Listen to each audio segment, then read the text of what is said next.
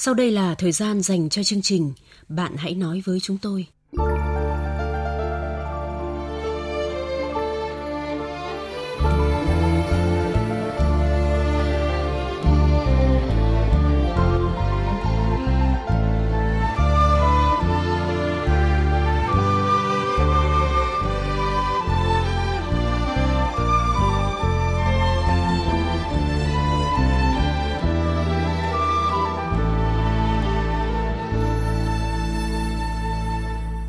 Biên tập viên Thanh Huyền và Châu Anh xin chào các bạn.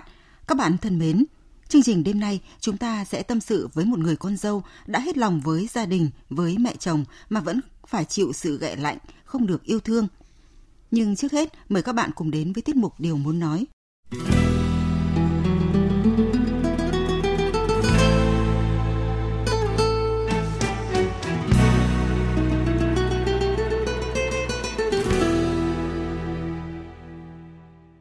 Trong chương trình đầu năm này, chúng tôi có nhận được ý kiến nhận xét về chương trình của bác Nguyễn Viết Sơn ở thị trấn Như Quỳnh, huyện Văn Lâm, tỉnh Hưng Yên.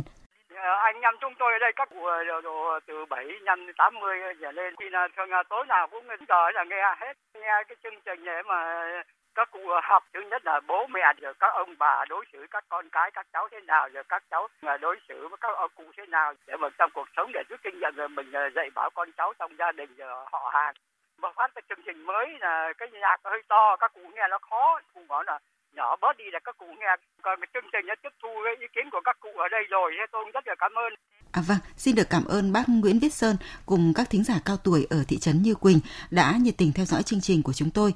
À, chúc các bác luôn dồi dào sức khỏe và sống an vui ạ. Vâng, các biên tập viên chúng tôi rất mong các thính giả khi nghe chương trình sẽ ờ, phản hồi những điểm được và chưa được giống như là bác Sơn để giúp chúng tôi điều chỉnh nội dung và hình thức chương trình ngày càng phục vụ thính giả được tốt hơn. Và bây giờ là lá thư tâm sự của một bà mẹ gửi cho con gái của mình. Xin nhờ chị Thanh Huyền đọc giúp nỗi niềm của người mẹ này. À vâng, tôi xin thay lời người mẹ để gửi ờ, những dòng tâm sự đến người con gái ạ. À, con gái à, niềm tin là thứ không ai nắm lấy được, nhưng thiếu niềm tin, con người ta sẽ bấu víu vào đâu. Cuộc đời này dẫu có trăm ngàn vất vả, những khó khăn và trông gai trồng chất, thì chúng ta vẫn phải bước tiếp. Trước khi sinh con ra trên cõi đời này, cha mẹ đã sống bởi niềm tin, tin vào một ngày, đứa trẻ được sinh ra sẽ khôn lớn, xinh đẹp, giỏi giang. 9 tháng 10 ngày, mẹ đã sống vào một niềm tin như vậy đó. Khi sinh con ra, mỗi bước đi của con đều có bàn tay cha mẹ che chở – khi con cười, lòng mẹ vui biết bao nhiêu. Khi con khóc, vì vấp ngã, đã có bàn tay cha con nâng dậy. Mẹ vui mừng hạnh phúc vì lấy được một người chồng tốt, có được người con ngoan. Nhưng con biết không, để có được hạnh phúc ấy, mẹ đã nhủ lòng mình, phải có lòng tin vào cha con, vào mái ấm gia đình. Khi con lớn hơn một chút, cha mẹ không còn phải ngày đêm dõi theo bước chân con, vì mẹ có lòng tin vào con. Giờ con đã biết yêu, những tâm sự của con không còn dành để chia sẻ với mẹ nữa, và rồi chàng trai ấy đã làm con tổn thương. Mẹ mắng con vì con không nghe lời mẹ, nhưng trong lòng mẹ đau xót. Đã quá lâu rồi, con mới lại ôm mẹ. Tiếng khóc của con khiến mẹ đau lòng. Con nói con không còn niềm tin vào đàn ông, con không muốn sống, người con trai ấy bỏ rơi con để đi yêu người con gái khác. Nhưng con gái ạ, à, con hãy nhớ, còn sống là còn được trải nghiệm, còn trân trọng bản thân là còn được nhận lấy hạnh phúc. Mỗi một lần đổ vỡ không phải là dấu chấm hết, chỉ có thể là những khó khăn tạm thời. Bước qua hết những khó khăn đó, con sẽ nhận ra rằng thật may mắn vì khi ấy đã không lầm lỡ mà suy sụp hoàn toàn. Thật may mắn vì đã cùng bản thân chiến thắng để không từ bỏ. Thật may mắn vì ngay cả khi ai đó bỏ đi, chúng ta vẫn không cảm thấy quá cô đơn. Vững vàng lên con nhé.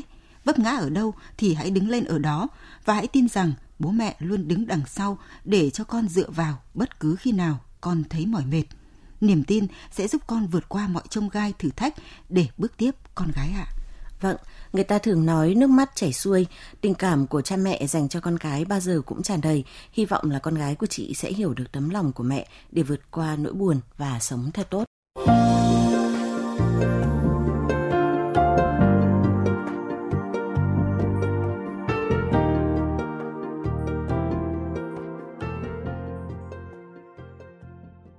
Các bạn thân mến, đã đến thời gian chúng ta tâm sự với cô gái đang rất buồn vì dù đã cố gắng nhưng không nhận được sự yêu quý của mẹ chồng. Biên tập viên chương trình sẽ tóm lược lại nội dung câu chuyện của cô.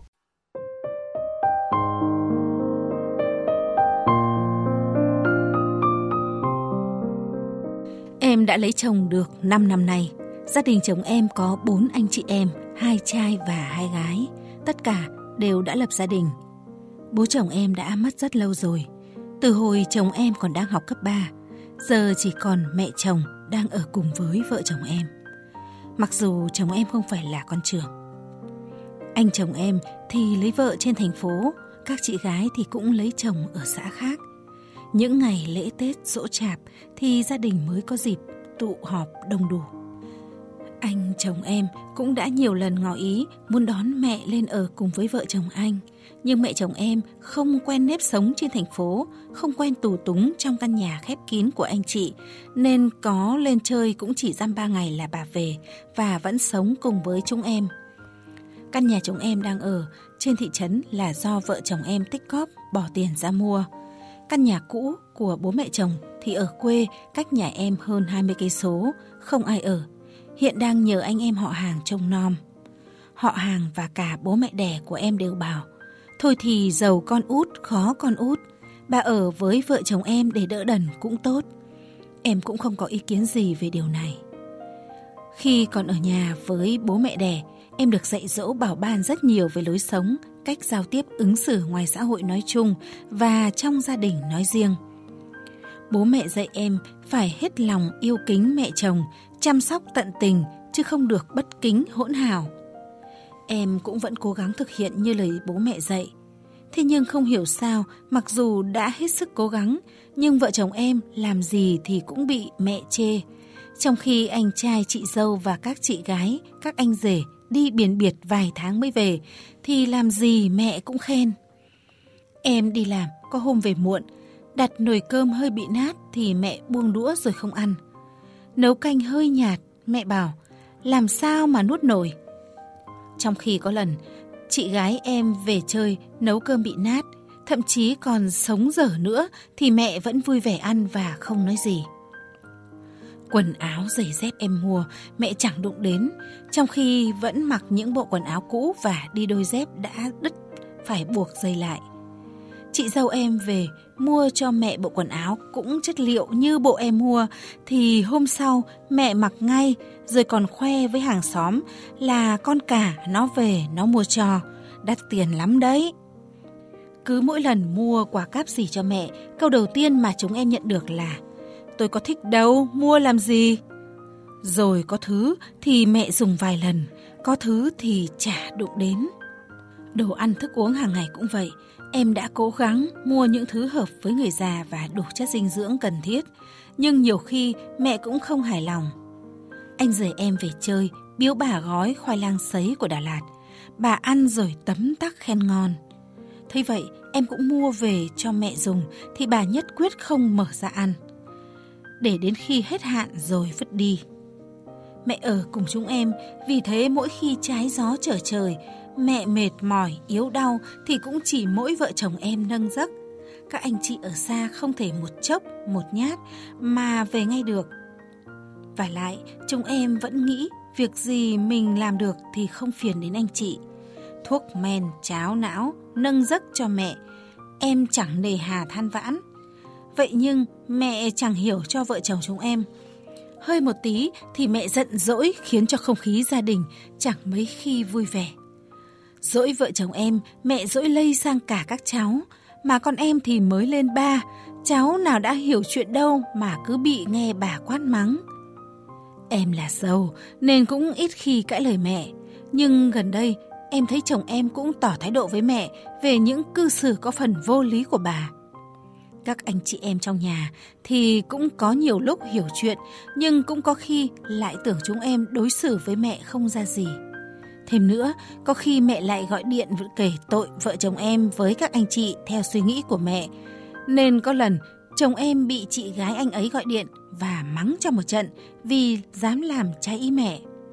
Chồng em bực lắm, anh ấy đã lời qua tiếng lại với chị gái của mình. Cứ như vậy khiến em cảm thấy rất buồn. Làm thế nào để mẹ hiểu lòng chúng em đây?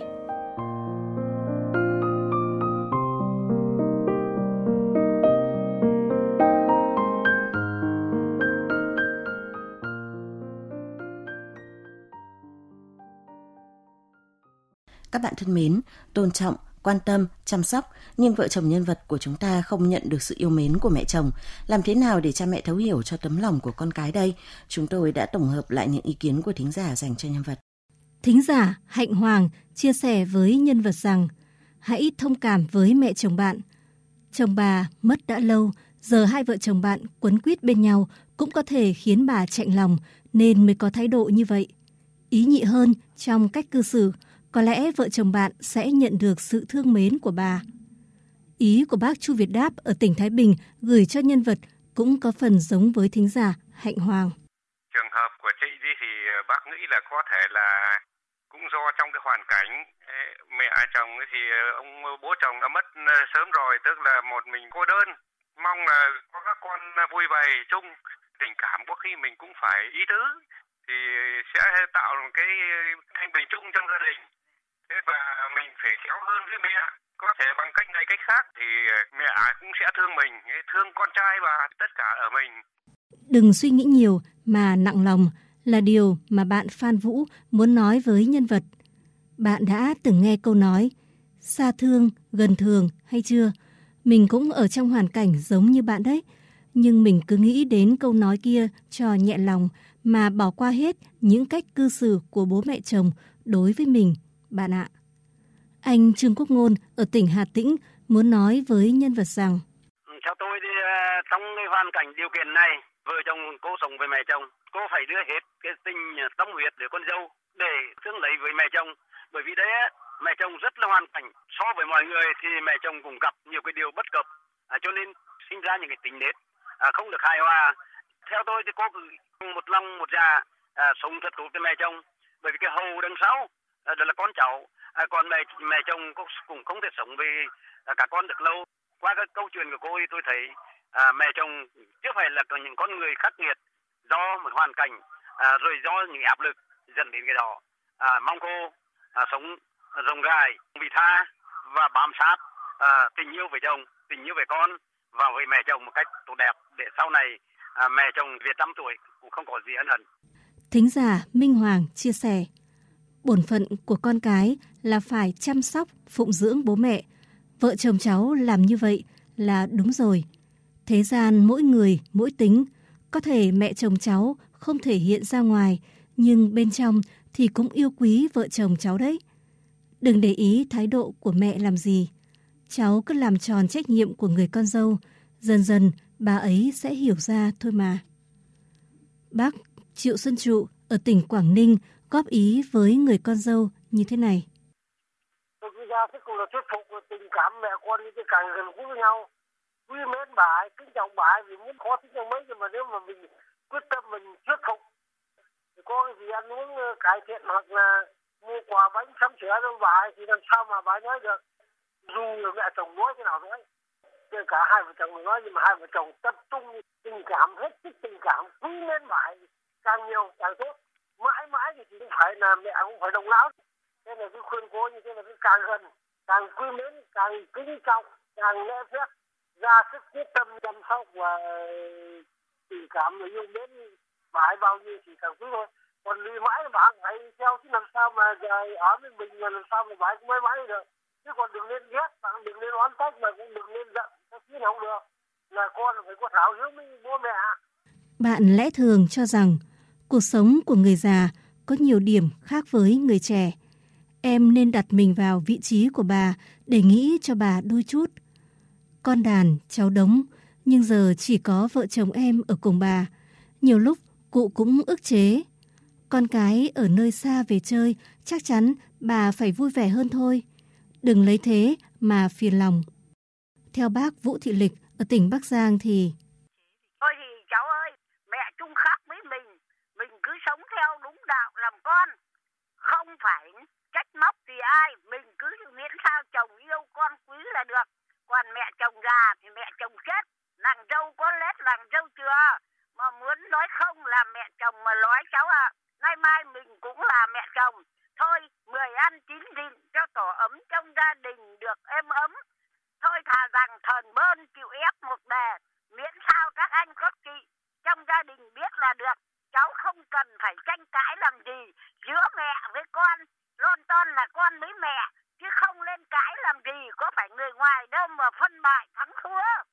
Thính giả nhân ái có đôi lời với nhân vật như thế này. Tôi đã từng chứng kiến gia đình một người bạn của mình cũng có hoàn cảnh tương tự như bạn. Chỉ khác là bạn sống với mẹ chồng, còn bạn tôi thì sống với bố chồng. Ông cụ cũng thường cay nghiệt, bắt bẻ vợ chồng bạn tôi rất nhiều điều. Với những người con khác thì ông không đối xử như vậy. Đến khi ông ốm nằm một chỗ, vợ chồng bạn tôi vẫn nhiệt tình chăm sóc. Đến những ngày cuối đời, ông đã rất yêu quý vợ chồng bạn tôi và để lại mọi tài sản mà mình có cho vợ chồng cô ấy. Nói như thế không có nghĩa là tôi bảo bạn cứ chăm sóc mẹ đi để ít nữa lấy lại tài sản của bà, mà tôi muốn bạn hiểu là con cái có lòng thì cha mẹ sẽ hiểu thôi, bạn ạ. À, chị Thanh Huyền này vâng. cũng đã lập gia đình và đi làm dâu thì chị nghĩ sao về hoàn cảnh của cô con dâu trong câu chuyện này ạ? Vâng, đúng là bà mẹ chồng thì đối xử với vợ chồng cô ấy có phần khắt khe, nhưng mà tôi nghĩ là chắc bà cũng không đến nỗi ghét bỏ con cái đâu ạ. Có thể là cái cách yêu thương của bà là yêu cho roi cho vọt như các cụ ta ngày xưa vẫn làm đấy chị ạ.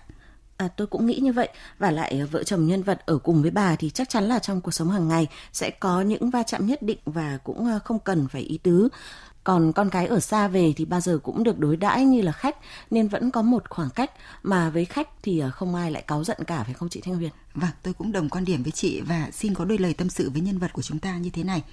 Sống ở trên đời không ai là hoàn hảo, cha mẹ chúng ta cũng vậy. Ai cũng có suy nghĩ riêng, yêu thương hay ghét bỏ, phần nhiều là do cảm tính. Song có điều không ai trong chúng ta được quyền chọn cha mẹ cả. Chúng ta chỉ có thể lựa chọn cách chúng ta xử sự với cha mẹ mà thôi. Nếu chúng ta chỉ biết đòi hỏi trách móc cha mẹ thì chỉ khiến mối quan hệ giữa cha mẹ với con cái ngày càng xấu đi. Ngược lại, nếu như chúng ta cố gắng làm tròn bổn phận của một người con, có hiếu với cha mẹ, bao dung với những lỗi lầm của họ, thì đó mới là cách để kéo gần khoảng cách giữa hai thế hệ. Trong câu chuyện của gia đình em, tôi thấy các em cũng là những người con ngoan, đặc biệt là em, với vị trí là một người con dâu trong gia đình.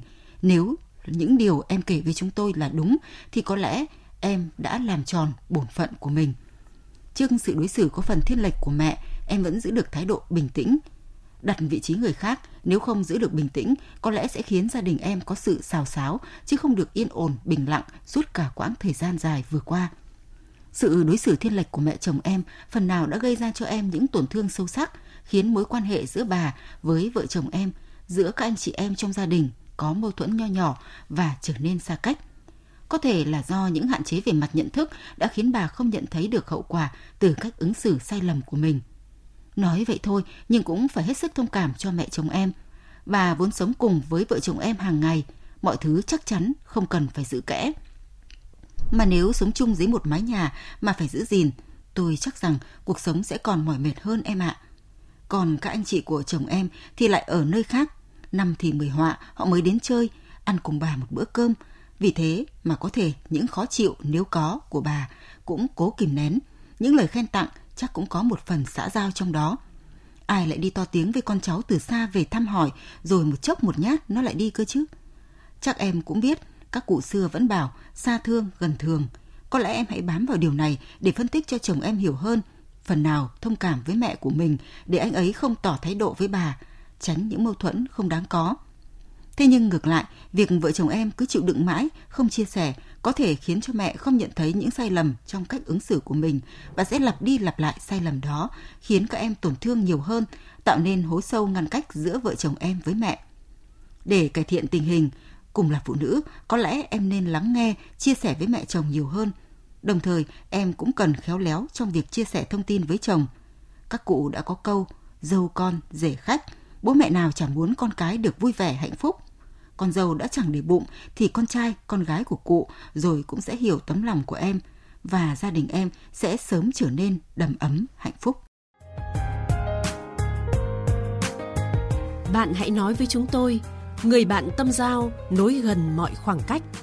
Bạn hãy nói với chúng tôi, nơi thỏa mãn nỗi khát khao được tâm sự sẻ chia. Chương trình Bạn hãy nói với chúng tôi phát sóng 22 giờ thứ hai, thứ tư, thứ sáu và chủ nhật hàng tuần trên VOV2 Đài Tiếng Nói Việt Nam, tần số FM 96,5 MHz.